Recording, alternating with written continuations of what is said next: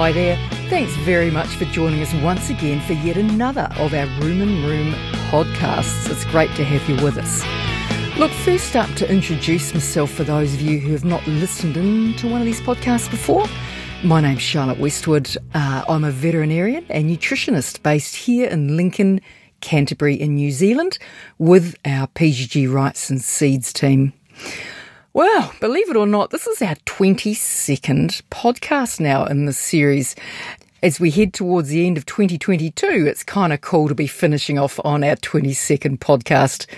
Now, look, in this latest podcast, we're going to take a bit of a short break away from, I guess, what's been a strongly dairy cow nutrition focused number of podcasts over the last few weeks. So, just to mix it up, this latest podcast is going to be an unashamedly sheep focused podcast. So, look, if you're into dairying, I can feel your audible groan listening into this. But hey, if you're into sheep, uh, maybe a breeder finisher or perhaps um, full time lamb finisher, or if you're a rural professional who uh, works alongside our wonderful sheep people, hey, this podcast is for you guys and girls. So let's get this underway obviously recording this right at the end of 2022 and for some of you out there you're probably heading away for a bit of a summer break with the kids off to the beach or uh, lakes or wherever and I have no doubt that you've probably packed into your bag somewhere some sunscreen because, of course, sunburn is something unpleasant that we should always really, you know, set out to avoid, not only for us, um, you know, kids and everything. So it seems timely to focus this podcast on a closely related topic to sunburn that affects us. Now, we're going to talk about a specific condition that can influence um, or affect young lambs, particularly during their first summer of life. And although this condition looks a lot like sunburn, it's actually quite, quite a nasty condition. And it's a condition that we call photosensitization. Now, you might have heard of photosensitization by a whole range of different names, possibly a, a number of uh, colourful descriptive terms that are probably inappropriate to mention here, given we are a family show, of course. But look, seriously, photosensitization is a challenge that can sometimes affect lambs, cattle as well. We'll talk a little bit about cattle as we go when these animals consume uh, annual forage crops uh, or forages in general, and even sometimes perennial forages over um, the summer months and sometimes in the spring, sometimes in early autumn as well. So, a lot of different names for photosensitization. Uh, we shorten it up just as photo. Sometimes people just call it sunburn just because it does look a bit like sunburn affects us. Uh, or if this happens on annual forage crops, um, specifically brassicas, some of you might call this condition or have heard of the condition as rape scald, uh, sometimes shortened up to scald, but of course not to confuse scald as a term uh, with foot scald, uh, leading into foot rot. So, yeah, a lot of confusing names, um, but we'll call it photosensitization. Now, the reason we'll stick with the term photosensitization, and as far as brassicas go, we're not going to call it rape scald, just because rape scald really isn't an ideal term to use um, for brassica associated uh, primary photosensitization, because that very same condition can occur on many different brassica species other than forage rape. So we don't really like that term rape scald because, you know, it's not only on rape, right? and uh, it can affect lambs that graze other forage brassicas, you know, such as leafy turnip, uh, Raphanobrassica. But yeah, as we say, this photosensitization condition is seen most often in young lambs, and as I said, during their first summer of life. Now, the sunburn like skin damage on these lambs in their first summer can cause damage to the ears, sometimes to the face uh, when there's not a lot of wool on the face, and sometimes also damage, uh, of course, skin damage along the rump of the lamb and the midline of the backs, or even other parts uh, of the lamb that we'll go into in more detail.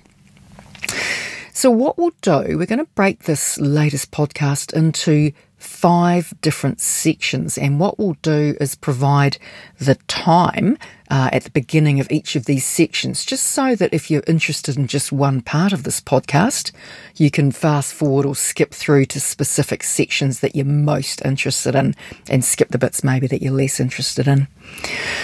So, five sections. Part one. First up, we're going to define the two broad types of photosensitization that we see in ruminant uh, species of animals here in New Zealand. And at a broad, sort of higher level, we define this as either primary photosensitization or secondary photosensitization. Now, when we explain that, hopefully this will make more sense because you'll know this. You've just heard different words and, and terms used to explain these. Part two of the podcast, we'll uh, cover off in a bit more detail the clinical signs that we might expect to see with photosensitization. Then we'll uh, move on to part three that'll cover off the various crop types that can be associated with photosensitization. But as well as that, we'll discuss some of the weed species your animals might access inadvertently that can also cause photosensitization. The fourth part of this podcast will talk about some risk factors for photosensitization and why we see this condition in some seasons but not others.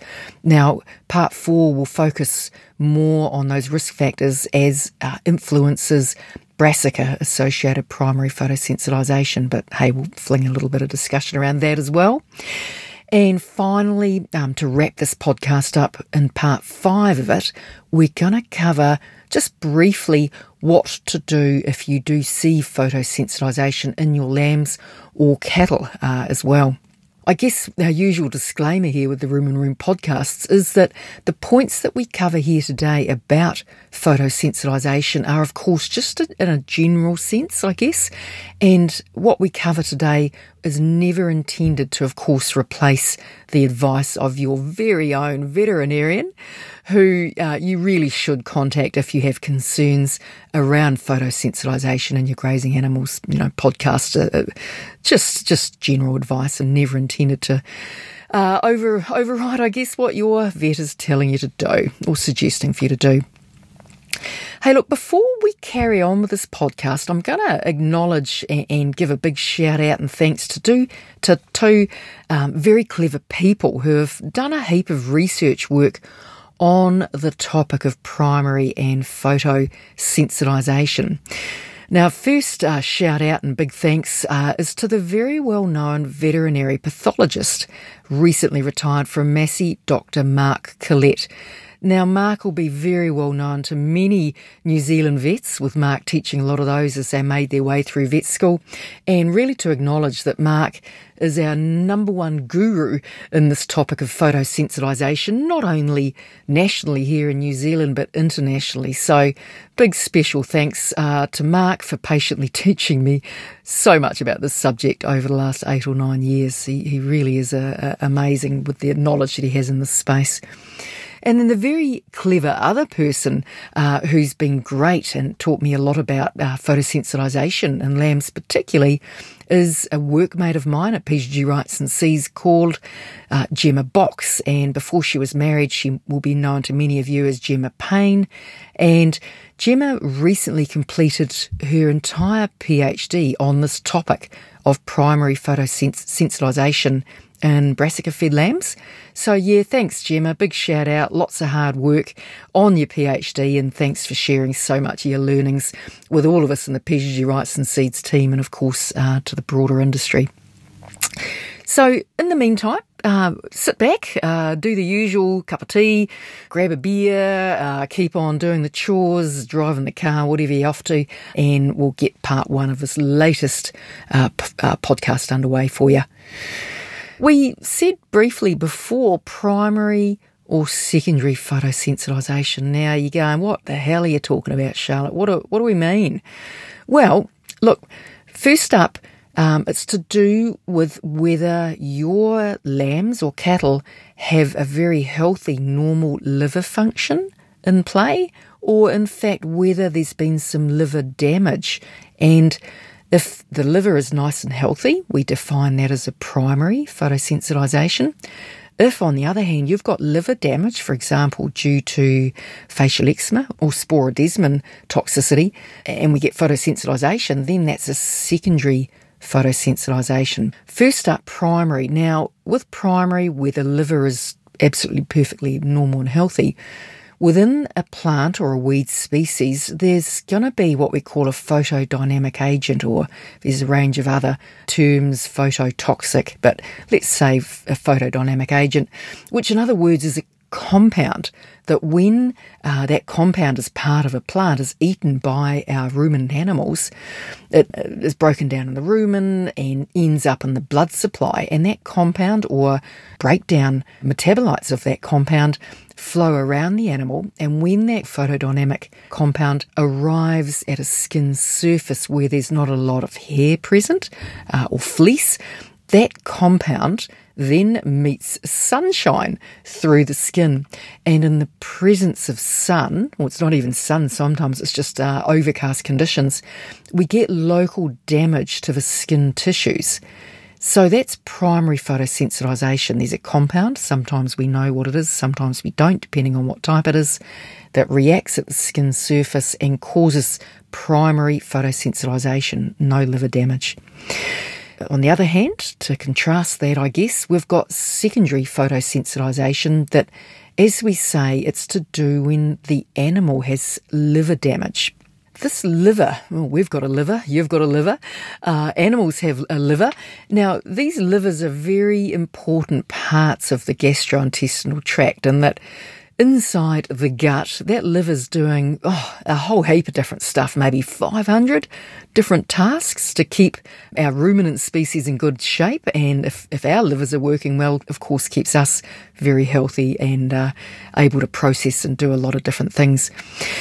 Now, amongst all the very busy stuff that a ruminant animal's liver does is taking care of the broken down bits and pieces of the green stuff in plants that's called chlorophyll. So, chlorophyll makes our green plants green, and when animals eat green plants, so that might be some lovely ryegrass, it might be some clovers, might be a brassica crop, the chlorophyll in that plant is broken down in the rumen to kind of yield um, breakdown products, like a whole lot of different products. And the end stage of that breakdown process is called phytoporphyrin.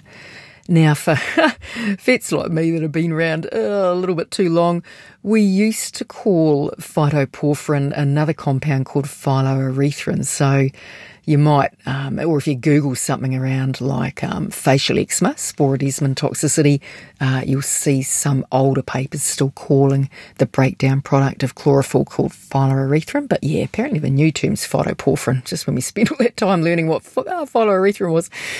Now, when the liver of our animals is fit and healthy and in good order, the liver cleverly removes this phytoporphyrin stuff out of the blood and excretes it um, out of the liver via what's called the bile, gets dropped into the gallbladder and then out into the intestines, and that uh, phytoporphyrin is then dumped out the back end in the dung. So, fit, happy, healthy liver, life is good. On the other hand, if we get specific types of damage to the liver, particularly things that might damage the bile ducts, so it's like the outside of the hose pipe, I guess, of a hose. Well, the bile ducts, if they get damaged, can get all blocked and, and inflamed, and the ruminant animal can no longer effectively get rid of that phytoporphyrin out into the intestines and then out into the dung. So instead of that, with these secondary photosensitizations, instead we get phytoporphyrin that kind of just floats around in the blood. And this is where the photosensitization comes from, in that phytoporphyrin is one of these photodynamic agents or compounds that we mentioned before. So, yeah, when that arrives at the skin of the animals where there's not a lot of hair or fleece or pigmentation, like black pigmentation, so it's white skin, that phytoporphyrin works just like some of the primary photodynamic compounds we're going to talk about shortly and causes skin damage. Now, that's a bit of an overlong ramble. If you've also fast forwarded through that, I'm not going to be offended.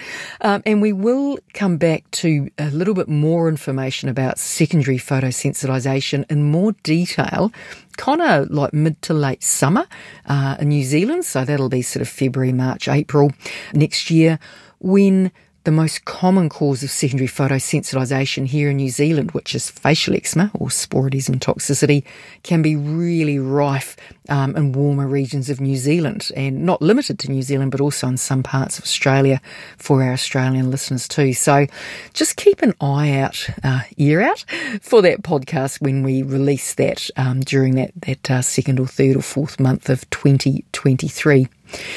But anyway, enough about secondary photosensitization. Back to primary photosensitization, where it's not to do with liver damage. We're up to part two now, and we're going to uh, have a little bit of an explore, I guess, about what are the clinical signs that we might see in animals that are affected by primary photosensitization.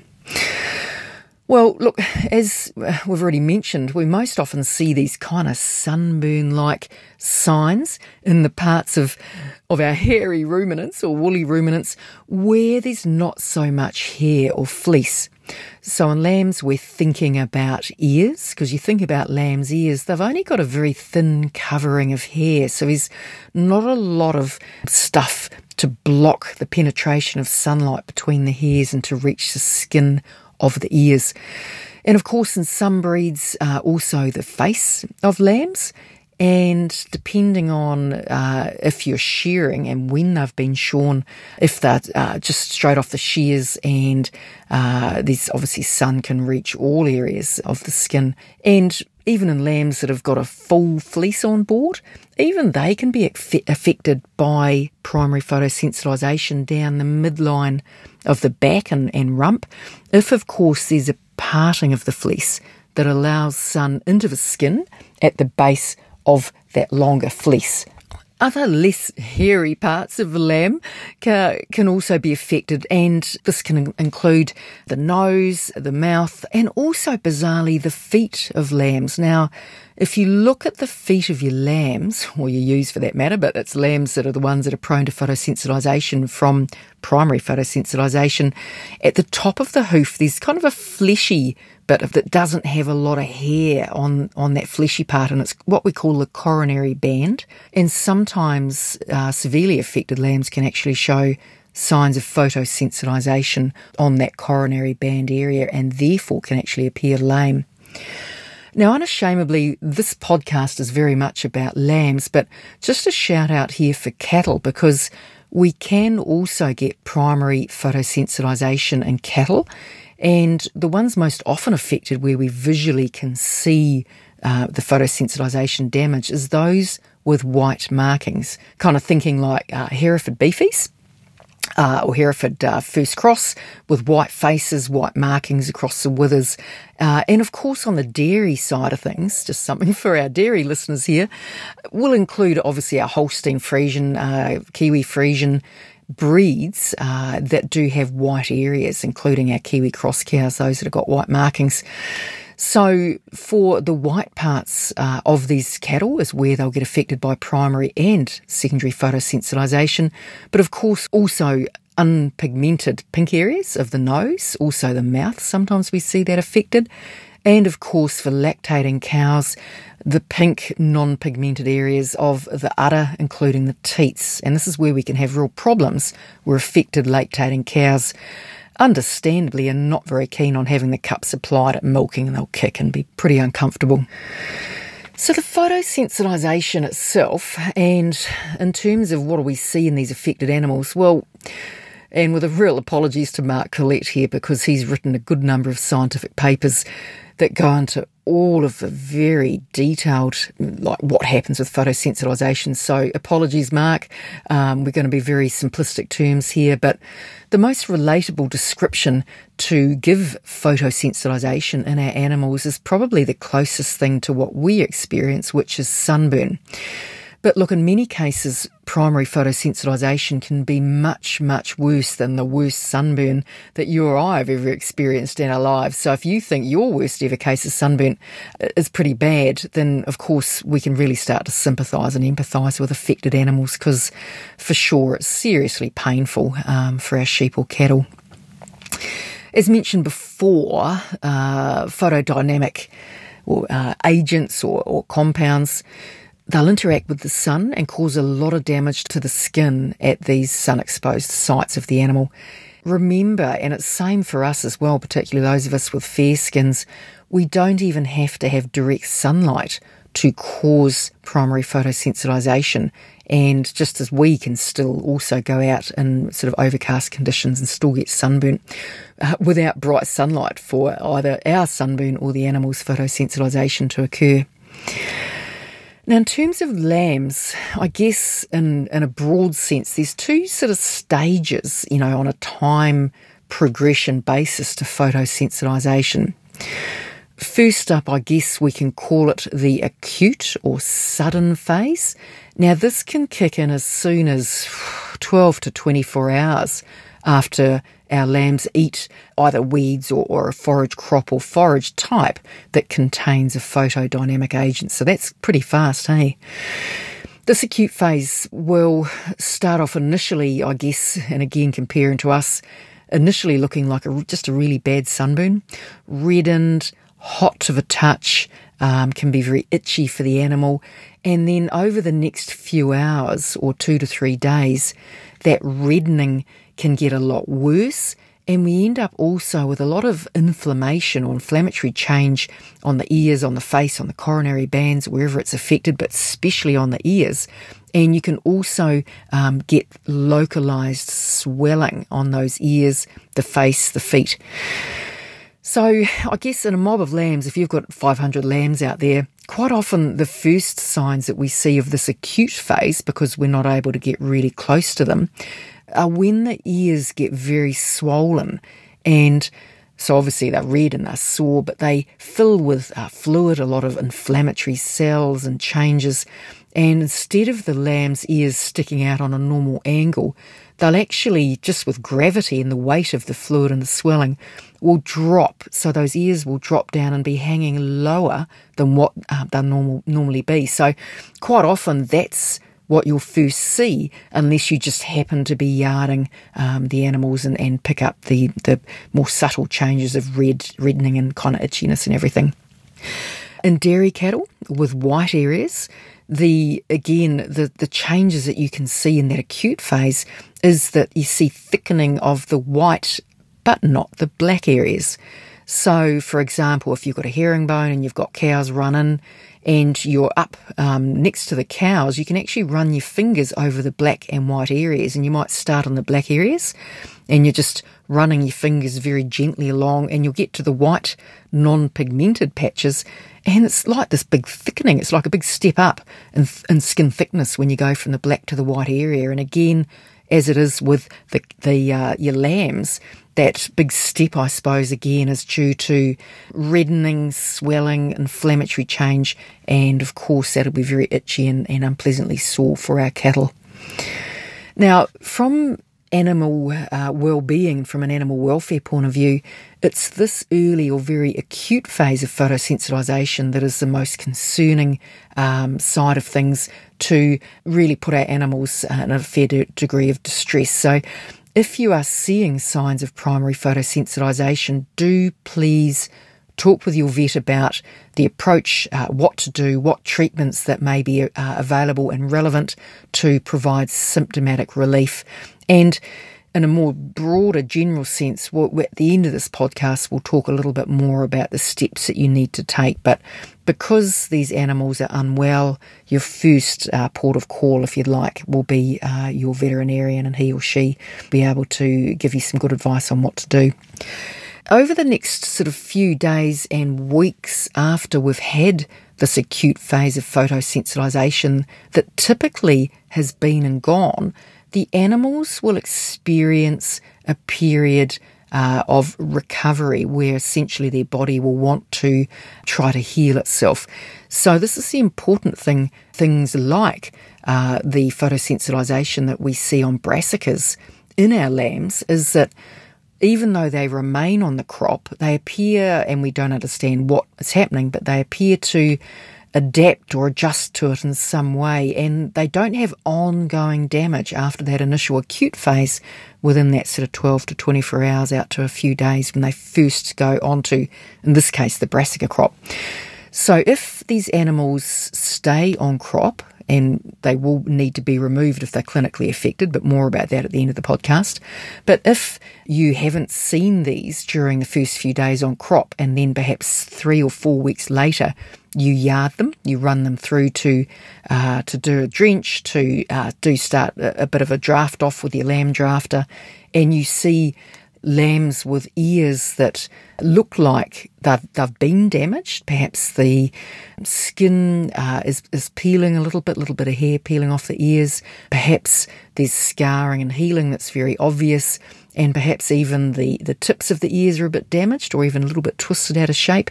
This is the stage of primary photosensitization that I guess we call the recovery mode. The damage from the uh, photodynamic agent has been and gone.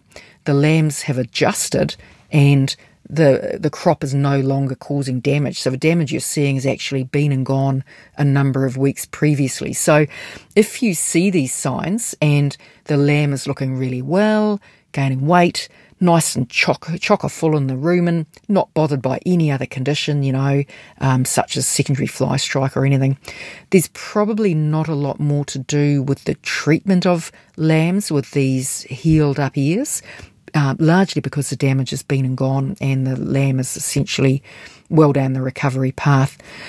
That said, clearly if there's secondary fly strike, perhaps, you know, on the, the rump or the midline, you know, or ra- anywhere around its head, then of course we're going to do something about that. Or if the ears look like they've started to heal, but they're still quite red and sore looking, then yes, we need to be working on a treatment plan uh, to potentially remove those affected animals from the crop and talk to your vet. So, yeah, it's more about if you see this older damage, the damage has been and gone, but the learning from this is that what we need to do is start to plan ahead uh, as far as preventative planning to stop this condition happening again next year and, and hold that thought because we're going to come on to that shortly. So, I guess aside from the skin damage, whether it's at that acute phase or in the healing phase several weeks later, what are some of the other things we need to look out for with our animals that are affected by photosensitization? Well, as mentioned already with lambs, uh, first up, of course, would be fly strike on affected areas, and particularly if they are photosensitized, you know, down the midline uh, and the back. So it's a given um, looking out for fly at, at that time of year. As well, uh, in wetter summers, um, for example, what we're experiencing here in New Zealand and also Australia's got a very wet summer happening at the moment, 2022 23 summer. We do also need to look out for a condition called dermatophilosis, which is a uh, secondary skin infection, uh, that's a dermatophilus, as, as the name might suggest, that sets in and takes advantage of that existing damage from the photosensitization and typical bacteria. You know, if the skin's not damaged, it's hard for them to get in. But when you get skin damage from photosensitization, these are opportunistic pathogens. They start to grow into that area and uh, start to cause a secondary infection. So, more likely, as we say, in a wet summer, or if the lambs are grazing like a, a crop such as brassicas that are quite tall and therefore holding a lot of that moisture, and the lambs are sort of pushing through that wet crop and they end up permanently wet, sort of underneath the canopy of crops that are too tall. So that's a risk factor as well. Now, another um, unintended consequence, I guess, um, if we have some primary photosensitization, is, of course, that understandably lambs uh, want to seek out shade, and quite often they'll end up under hedge lines uh, camping in typical stock camp areas, sort of under macrocarpa trees and the like. And if things are very dusty, then the dust kicked up from under these these stock camp areas might end up with lambs inhaling a lot of fine dust, and combined with the fact that they're probably a bit stressed and feeling a bit miserable, will increase risk of pneumonia. So we do need to keep an eye out for that. Now, cattle with white areas that are affected by photosensitization, hey, just like lambs, cattle will certainly seek shade uh, and also, of course, be generally feeling a little bit sad and sorry for themselves. So, uh, I guess the main thing here is when we're talking about primary photosensitization cases, either in sheep or cattle, going back to that first comment that with primary photosensitization, there is no, like, no liver damage. Repeat, no liver damage with these cases as there are with secondary photosensitization cases such as like facial eczema.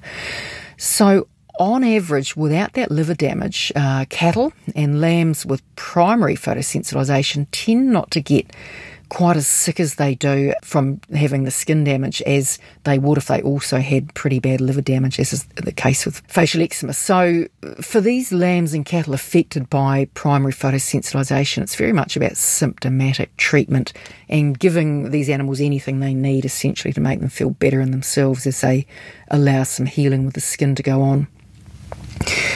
That's sort of the clinical signs. What about the behaviour of animals affected by photosensitisation? Well, this is quite often the only signs that we see if you haven't yarded animals um, being grazed in a more extensive situation um, on bigger areas. So, quite often the first thing we notice is uh, that animals are actually really keen to get out of sunlight, and understandably so, just as you or I do when we've had bad sunburn. The last thing we want to do is go out in the sun again. So, so these lambs, um, cattle, they'll seek shade, and look, if shade's not available, in a paddock, you know, understandably they'll hang, they'll hang their heads, um, try and get under the shade, under the bellies of other animals to try and get shade that way, particularly lambs with the enlarged ears in the acute phase of primary photosensitization because uh, the photosensitization is causing a lot of um, reddening and itchiness, um, they'll sometimes kick at affected areas. So lambs will, you know, kick with their with the back leg. They'll kick up at their heads uh, and their ears, try and scratch on things, you know, um, tree branches, branches or fencing or whatever, and and typically be pretty miserable. Eh? This is why we need to not only plan to prevent this primary photosensitization condition, but very much um, to react quickly to take in, uh, take care of animals that are already affected. Moving on to part three of our primary photosensitization podcasts, and this is looking at what are some of the causes of primary photosensitization. Well, once again, shout out to Mark Collett from Massey University, who uh, I've mentioned before has published some simply amazing scientific papers on the topic of primary photosensitization. So there's one that comes to mind for those of you who enjoy a really good read around and just message us um, through the Rumen Room if you'd like a copy of this paper. But it's one that Mark published back in 2019 in the Toxicon Journal that's an exceptional review paper about the, everything you ever wanted to know about primary photosensitization. So, we're going to keep this third part of this podcast quite brief and in a kind of overview manner, but we'll just work through some of the examples of crops and weeds that, well, pastures as well, that can sometimes cause primary photosensitization. Well, look, first up, we're going to talk about one that we see in cattle, um, particularly young cattle dairy uh, heifers, particularly, for example, sort of they might be uh, 12 to 14 months of age. And it's a condition that we just really loosely call spring eczema on uh, very high quality ryegrass dominant pastures during, as the name suggests, the spring months of the year. Um, and if it's older cattle during the spring months uh, in warmer regions of New Zealand, sometimes the spring eczema is actually uh, due to some pre existing facial eczema damage from back in the autumn. But again, we'll talk a little bit about that in our secondary photosensitization podcast during early 2023. Now, before we move on to some of the annual crops and perennial forages, what about weeds? Yeah, weeds and photosensitization. Now, we do have a handful uh, of weeds that we find in New Zealand that do cause primary photosensitization when our ruminant animals eat these weeds. Now, the things that we're thinking about that have been reported in New Zealand include things like um, storksbill, a member of the Erodium family, and if you get a real heavy infestation of storksbill as a weed in our new pastures and lambs are unable to graze around and avoid it, like they're heavily stocked and they end up eating it with their grass, that will cause primary photosensitization if lambs uh, can't avoid eating that storksbill along with their new grass.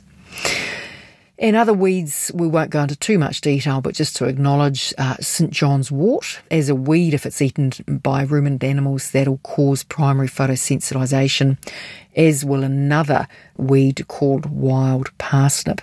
So, look, um, in Mark's 2019 paper, there's a really good write up about all of the weed stuff in more detail.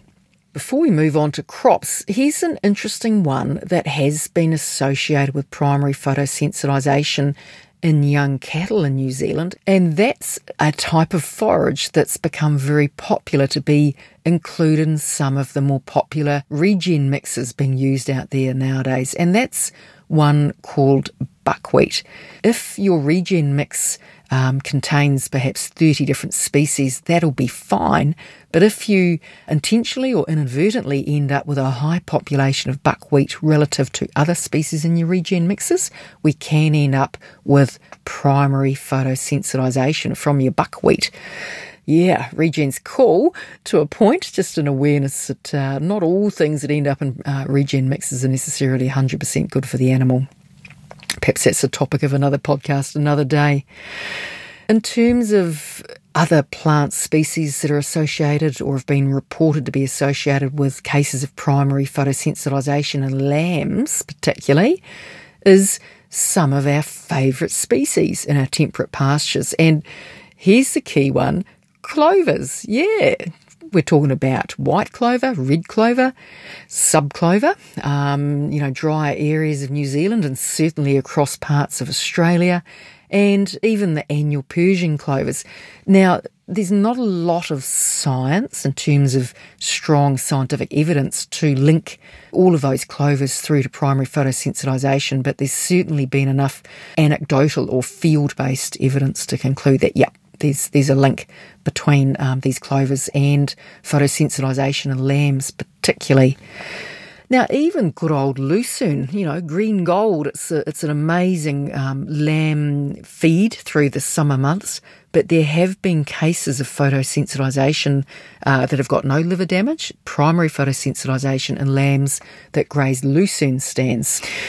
Another forage uh, implicated in cases of primary photosensitization include another legume, lotus corniculatus. Also, we've got the medics and getting away from legumes, there's also uh, Jap millet or Japanese millet that has been associated with cases of primary photosensitization. So there's a whole raft of species out there. And again, take a look at Mark Collett's paper if you really want to do a deep dive into the detail around that. And of course, we also see cases of primary photosensitization that sometimes occur in lambs that eat annual forage brassicas, such as forage rape, uh, Raphanobrassica, and sometimes leafy turnip. And these brassica cases are the ones that we're going to focus on uh, in a greater degree of uh, detail over the, the next two parts of this podcast. So, look, on, on the basis of that, we'll move on to the fourth part of this podcast, and that's going to look at some of the risk factors for primary photosensitization in our grazing animals. Understanding risk factors mean that we can put potentially in place some prevention strategies well, this is where the problem kicks in.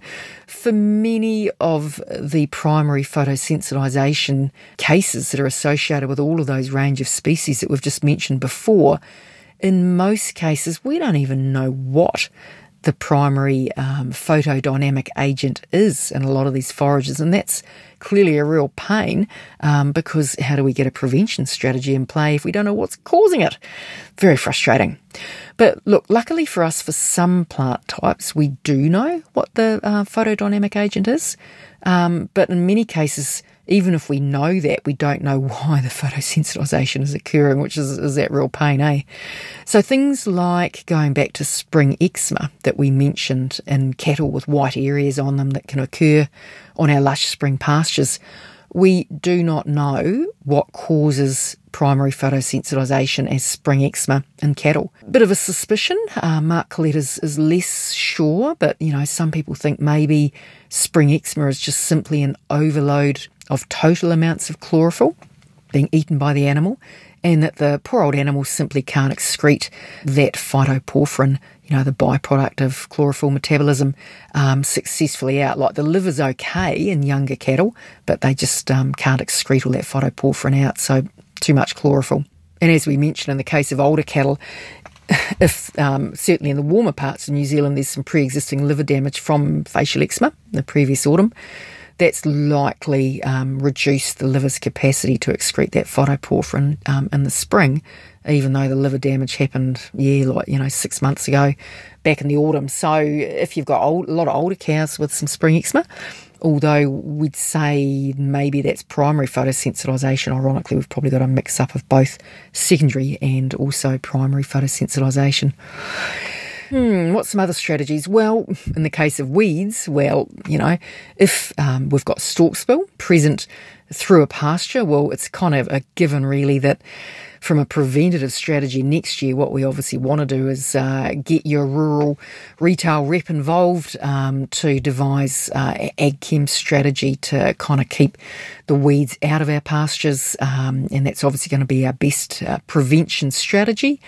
Or, you know, if there's a case of your stock of accessed um, weeds that aren't necessarily part of an established crop, you know, the likes of, um, you know, wild parsnip, we obviously want to fence stock out of areas where we know that these weed species might be found, or you get stuck in there with a good spray program and, and clean all that out things like buckwheat we mentioned as part of our regen mixes. Look, you know, uh, here at the Rumen Room podcasts, we, we won't go into detail about regen mixes, but I guess everything in moderation. So if buckwheat is your thing, just make sure that you've got dilution of buckwheat down with a lot of other components of your regen mixes, just so that we don't get animals that are eating a high proportion of their diet as buckwheat, uh, because that will increase risk of primary photosensitization.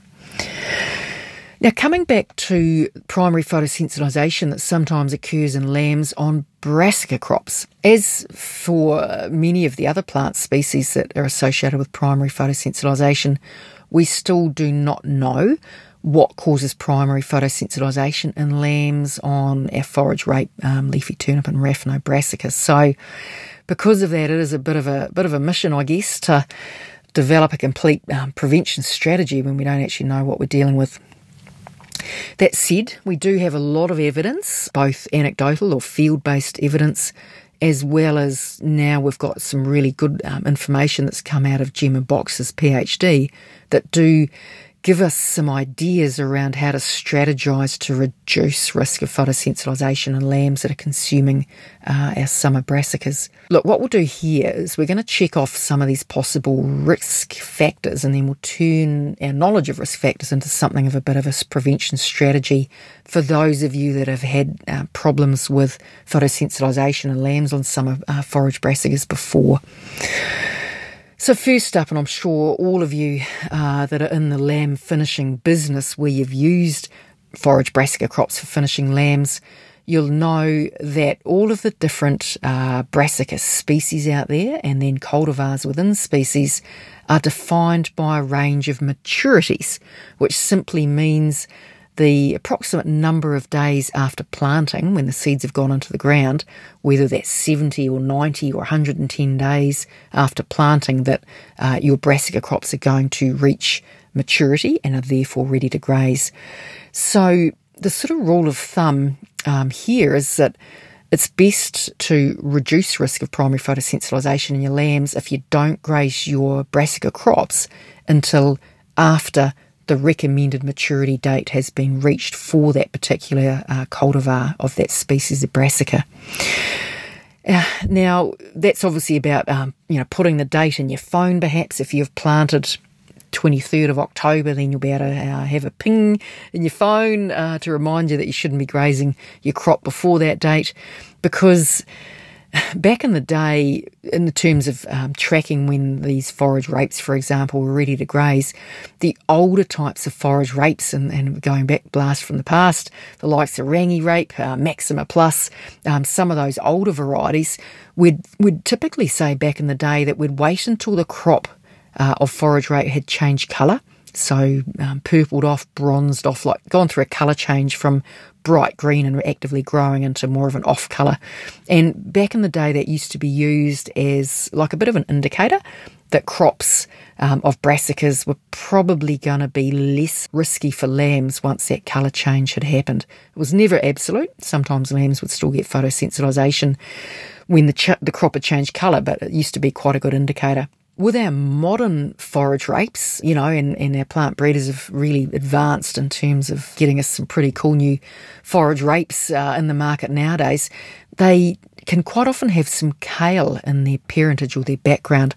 And because of that, they won't necessarily go through that same colour change that the likes of uh, old old Rangi rape used to do back in the day. And they actually stay quite nice green um, looking as a colour, even though they've reached maturity. So, really, we've got to track that approximate maturity date um, as knowledge of when plants no longer actively growing as quickly and it's starting to slow down once it reaches maturity uh, to reduce risk. Now, before we leave this topic of maturity behind, there is one, uh, it's a newer type of uh, brassica called Raphanobrassica. Now, that species doesn't actually stop growing. It doesn't reach maturity as such. It just keeps on growing and it, therefore it doesn't slow down its growth rate. So don't stick around waiting for Raphanobrassica to change colour. It's going to stay the same lush leafy green colour as it keeps growing. Now, the second risk factor for primary photosensitization on our forage brassicas is possibly, it's not absolute, but we think in many cases that the use of high rates of nitrogen fertiliser can increase risk of uh, primary photosensitization. Now, of course, this is where the conundrum or the, the challenge comes, I guess, because of course we need nitrogen fertiliser to grow ourselves some decent crops, um, get some decent dry matter yields to feed our animals over the summer months. But there is a range of like kind of field based or anecdotal evidence that perhaps lots and lots and lots of nitrogen fertiliser may, under some conditions, increase risk of primary photosensitization in lambs that graze forage brassicas. Because we don't know what is causing primary photosensitization um, in lambs that graze forage brassicas, it might be just that the nitrogen is keeping the crop healthier and greener, lots of green leaf and the like. So we're not really sure because we can't test for a compound, if you'd like, that um, is causing the primary photosensitization um, in lambs that graze forage brassicas. Yeah, feedback is a lot of nitrogen may increase risk under some conditions. Look, that said, Gemma Box's PhD looked specifically um, at the role of nitrogen fertiliser and primary photosensitization in lambs, and Gemma couldn't define a link between nitrogen use and photosensitization, um, possibly because there was a heap of plant available nitrogen in the soil, and maybe there was just so much nitrogen already in the soil that the no nitrogen and the plus nitrogen treatments, plants both had a heap of nitrogen available to them. And on the other hand, a well known colleague uh, of, of ours at PGG Wrightson and Seeds, Wayne Nicol, did some awesome work a good number of years ago now looking at the use of nitrogen and sulfur fertilizer on forage rape and the risk of photosensitization in lambs that, that graze the forage rape. And Wayne did find an association between nitrogen use and risk of primary photosensitization in lambs grazing forage rape. So probably if the crop's very hungry for nitrogen, it's not going to grow a lot of bulk. But when we put nitrogen on, we may under some conditions, increased risk of primary photosensitization um, in lambs that graze forage brassicas. So, yeah, it's it's difficult. We do need nitrogen, but under some conditions, uh, particularly dull, overcast conditions, we'll talk about shortly, we may increase risk of photosensitization. Before we leave this topic of nitrogen behind, there is quite a strong suggestion, again, based on farmers um, such as yourselves who are listening, that when we're selecting paddocks for summer brassica crops, we do need to be careful when we plant summer brassica crops into the likes of ex lucerne paddocks, where those lucerne plants have been very enthusiastically fixing a huge amount of nitrogen in the soil during the time that that stand's been in the ground, perhaps five to seven years or even longer. Now, when there's a huge amount of plant available nitrogen in the soil, those crops uh, will certainly grow very well, but that sometimes when we work backwards on why have lambs photosensitized on a brassica crop, quite often the paddock history that it's come out of lucerne um, will explain a greater risk of lambs grazing that crop perhaps compared to a crop next door that wasn't ex lucerne and no lambs had photosensitization issues. Now, third risk factor for photosensitization in lambs that graze forage brassicas is one that we don't have a lot of control over, and that's when we get awful, dull, overcast weather conditions in the days and weeks leading up to when lambs first um, transition onto a forage brassica crop. So we're kind of thinking like the type of seasons where we get a heap of rain and dull days, maybe leading up to Christmas. And then suddenly the tap turns off and the sun comes out, and we get all that hot, sunny weather um, that's coinciding with your lambs going on to a brassica crop for the first time. These wet, dull conditions or overcast conditions and then sudden sunshine seems to match up with a greater risk of primary photosensitization on forage brassica crops. Now, in terms of why, don't know because we can't test for a compound that we don't know what it is that's causing the photosensitization. But again, maybe those weather conditions encourage the brassica crops to remain amazingly healthy and lush and green as, and maybe that's a risk factor. Maybe otherwise, those dull, overcast conditions, maybe the, you know, if we think maybe too much chlorophyll is the problem. Maybe under dull weather, those plants pump out more chlorophyll because chlorophyll's associated with photosynthesis, and the plants are trying to photosynthesize as much uh, in the dull conditions as they can, and they produce more chlorophyll. Maybe that's part of it. I do not know, but look, at the end of the day. Just a big heads up, we need to be extra vigilant for primary photosensitization in lambs grazing forage brassicas when we've had a long period of dull weather during early summer and then suddenly the sun comes out and it's hot and sunny and lambs are transitioning from pasture on to uh, our forage brassica crops.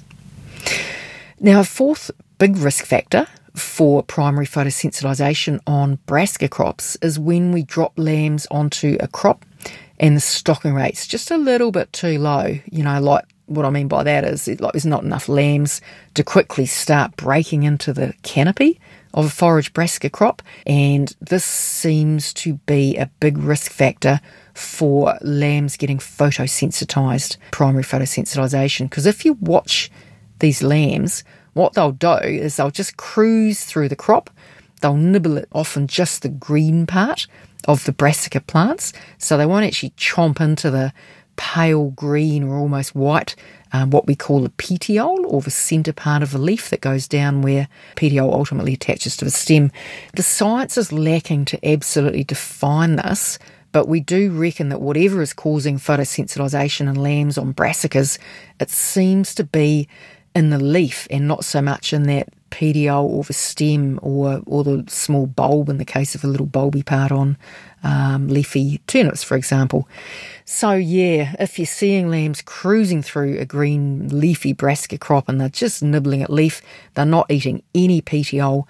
We think that that's an increased risk of photosensitization in those leaf nibbling lambs, and certainly. Um, Gemma Box's um, PhD work found that laxly grazed or understocked lambs on forage brassicas was an important risk factor for primary photosensitisation To help prevent lambs doing that, that nibbling leaf of the margins of brassica plants, it's a much better idea to get our stocking rate absolutely right.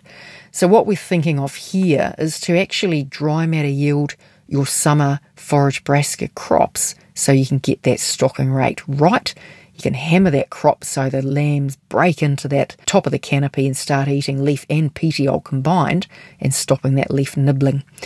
Now, we mentioned before, Raphanobrassica doesn't reach maturity, it just simply keeps growing. And because it's growing under the feet of lambs, in front of the lambs, it's really important to stock Raphanobrassica at a much higher stocking rate than we would for a standard leafy turnip or forage rape. Now, that high stocking rate, the aim of it is to force lambs to quickly break through the crop canopy and to get them to start eating petiole and stop leaf nibbling thing. And once lambs learn to eat petiole, they seem to like it. And once they're eating petiole and leaf, the risk of photosensitization is much reduced, which has to be a good thing, eh? Now, coming back to um, Gemma Box's PhD work, as we mentioned, she found understocking lambs was an important um, risk factor, like just laxly stocking was going to cause more primary photosensitization. And what she did was to look at not only stocking rate, but looking at other practical strategies to reduce risk of photosensitization in lambs. So what she did, she took some of this Raphanobrassica, you know, the crop that keeps on growing, and she mowed it or slashed it down to oh, probably about 20 to 25 centimetres in height. And what that mowing just a few days before the lambs went onto the crop did was not only taking some of the leaf out, but it also exposed the petiole part of the plant. And overall, this mowing strategy reduced the risk of leaf nibbling by lambs. And it's effectively, she saw pretty well no uh, photosensitization in lambs grazing that mown crop compared to the to the low stocking rate treatment where there was a lot of primary photosensitization. We're just pointing out here, mowing is not about mowing the whole area of brassica um, that you've got in front of your lambs waiting for them. Definitely not. Don't mow the whole lot. What we're saying in the take home from Gemma's work is consider with your Raphanobrassica mowing a small proportion of the crop where the lambs are maybe going to spend maybe the first week on crop because once they eat that mown area, they've learnt to eat petiole, they're less likely to leaf nibble and or they've adjusted or whatever on earth is going on, we don't really understand. And so it's just mowing the first week, and then after that, uh, the risk of primary photosensitization should be greatly reduced in the subsequent areas of non-mown area that they go on to. So just a, a, um, this is for Raphanobrassica, but in a high risk situation, you could do this for forage rape or leafy turnip uh, as well. So the mowing in Gemma's case, as we say, was 20 to 25 centimetres in height and not mowing it right down to the dirt because we don't want to go killing plants or wasting too much crop. The aim of it's just to open the canopy up and encourage lambs to eat petiole, not just leaf on its own. And just one more final word about um, mowing in front of the lambs is that we still need to consider that higher stocking rate that we've already spoken of. So if you do mow in front and yet there's still a very, very low stocking rate, you may still see cases of photosensitization in lambs grazing that forage brassica if there's still a lot of leaf that they still can get away with a bit of that leaf margin nibbling, um, even though a lot of the crop um, has been mown and it's on the ground. So, yeah, it's a high stocking rate combined with that mowing to 20, 25 centimetres post mowing. So look, if, if you I've just horrified you with this mowing thing and you're going, no way, Charlotte, no way. Um, if it's just too crazy and, and out there idea for you, We've also um, looked at some other variations on that mowing theme to consider that might sit a little bit better with you if the mowing's too too far out there.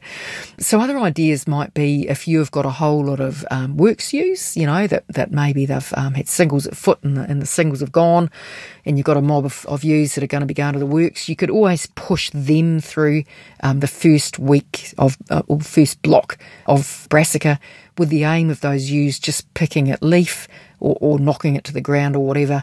But again, reducing the amount of leaf for lambs to be able to nibble, and then push those ewes through, just a big mob if you've got them, get rid of them, and then follow through with the lambs who are, because the ewes have eaten tracks through the crop if it's quite tall, it's handy to help them find troughs and things as well, and the lambs are more likely then to, to eat petiole and not just leaf, do that leaf nibbling, I suppose. So, yeah, that's one option with ewes. If you've not yet got a or a lot or, or, or any ewes spare.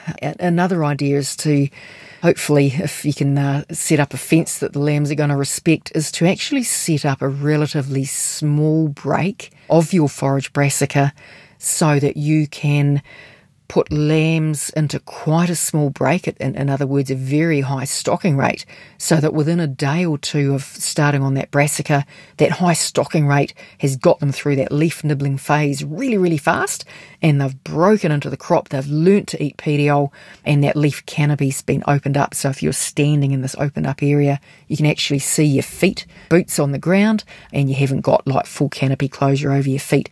Once you can see your feet, whatever means to make your feet be seen through the canopy of the crop seems to be useful to reduce risk of primary photosensitization. I guess never say never with any of these strategies. In high risk situations, a lot of nitrogen, dull overcast conditions, and that, it may be difficult to get to zero photosensitization, but what we're hoping is through some of those strategies from Gemma's PhD will hopefully reduce the proportion of lambs um, leaf nibbling and roaming over a big area over the first few days and, and get the numbers down, even if not to zero. Another way that some people swear works really well to reduce risk of primary photosensitization on forage brassicas is on off grazing the lambs for the first few days. So like what we mean by that is by having getting the lambs and they've got a big full belly full of good quality grass uh, in the morning, and then maybe let them access the brassica crops just for a couple or three hours, and then take them off again to pasture sort of overnight, and then repeating that daily for the first few weeks, and then repeating that daily um, just for the first few days before locking the lambs onto the forage brassica you know full time. Now, we're not sure why this might work for some people, uh, doesn't work for all. Maybe just the lambs aren't as hungry, so they don't do that crazy fast leaf nibbling. I, I don't know. But whatever, it does work, you know, for some people, and that's great. There's probably just one caution here about on off grazing, uh, aside from, from the time needed to run lambs on and off, is that we don't want to stress lambs doing this, you know, so if you're using dogs each time and, and they're a bit noisy and, and, a bit nippy, and if the weather conditions are quite hot, we don't want to do any sort of ongoing stress on the lambs with associated risk of pneumonia specifically. So yeah, it's it's a pick and choose strategy that one. See what you reckon. Well, you'll be pleased to know it's been a long podcast that we're moving on to the fifth and final part of this primary photosensitization podcast.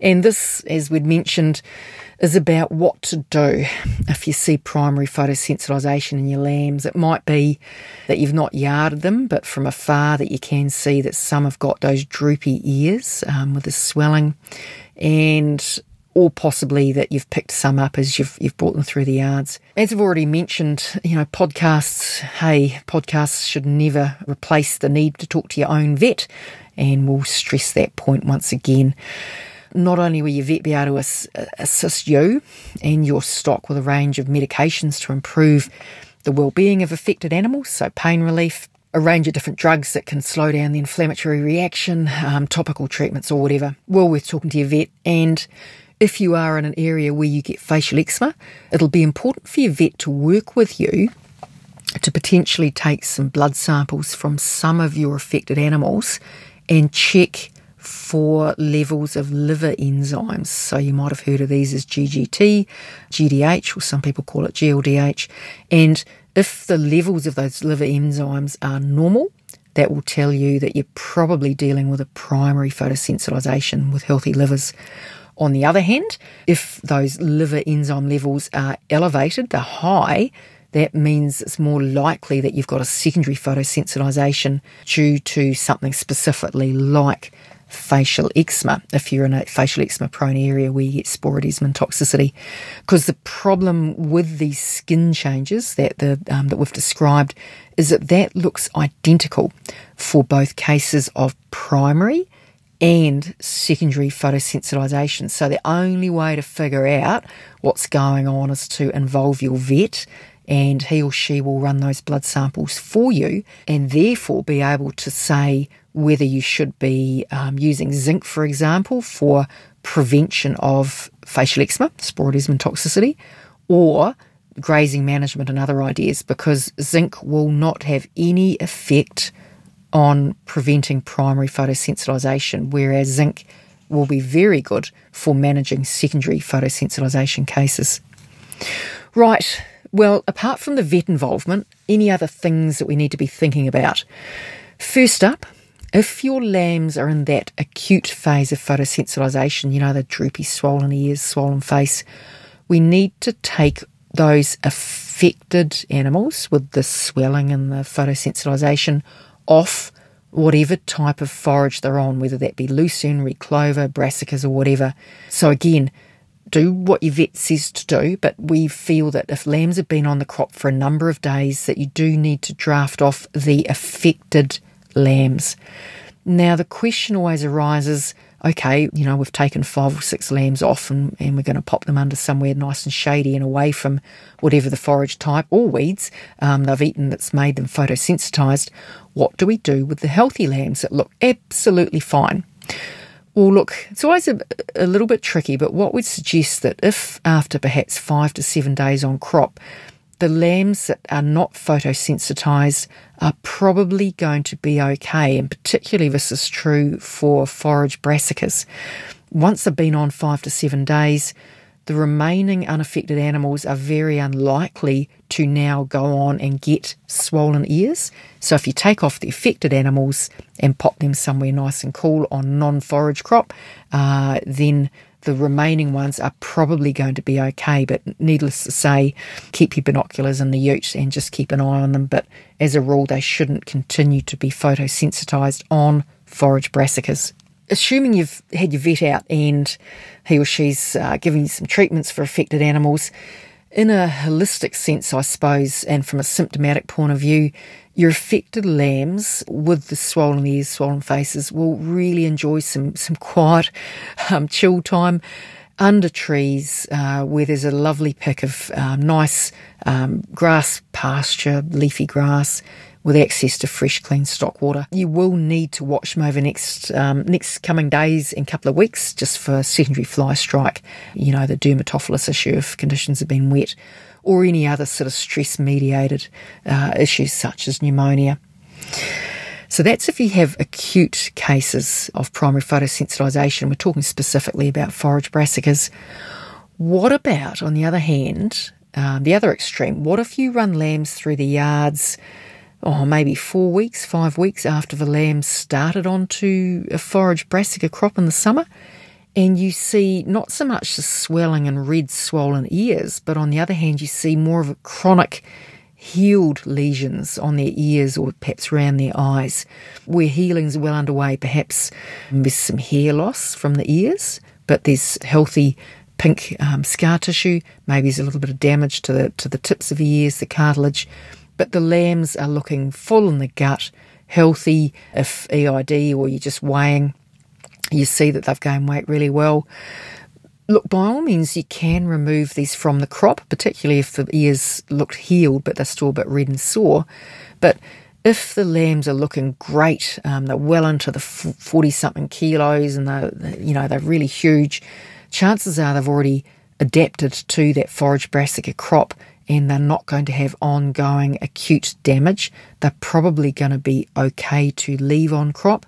However, if you haven't seen this condition before or you have any concerns, please do seek advice about leaving them on the crop or taking them off the crop with your own vet and you know just trust your own gut feel but to reiterate to, to remind um, this key point if the ears are fat and swollen um, and hanging down low and the face is swollen, definitely remove those acute cases from the crop. But if these chronically affected lambs where the healing is, is all finished and been and gone, yeah, you can potentially leave them on the crop. Well, team, that was a particularly long podcast this time. Um, I hope you've managed to hang in there with us for the whole thing, or perhaps, and fair enough to, um, you've jumped in and out and just grabbed a couple of, of the sections, or maybe you've uh, listened to it two to three bites over a longer period of time. Hey, either way, hope that uh, you've found some of this topic around primary photosensitization of interest to you. It's a little bit of a specialised topic, this one, given not all of you will necessarily have seen primary photosensitization, but our philosophy is, is if it's been useful to someone that has had to deal with primary photosensitization, uh, hope that's been of use to you. But look, as always, head back to the Rumen Room uh, if you'd like to put a post up about primary photosensitisation or direct message myself, Charlotte Westwood, through Facebook or just whatever. We'd, we'd love to hear from you. But in the meantime, look, any more information about all things to do with uh, ruminant nutrition or a little bit of health stuff occasionally, as, as has been the case with this latest podcast, or just any tips and tricks, anything to do with lamb finishing that you'd like to tell us about, do head over to Facebook, search up the Rumen Room Facebook group, and do feel free to join into our uh, wider ruminant nutrition community on Facebook there. But in the meantime, thanks so much again for joining us for this latest podcast. This has been Charlotte Westwood, uh, and on behalf of myself, and of course our, our ever loyal sponsors, PGG Wrightson and Seeds, hope that you have an awesome day out and about, whatever you're doing.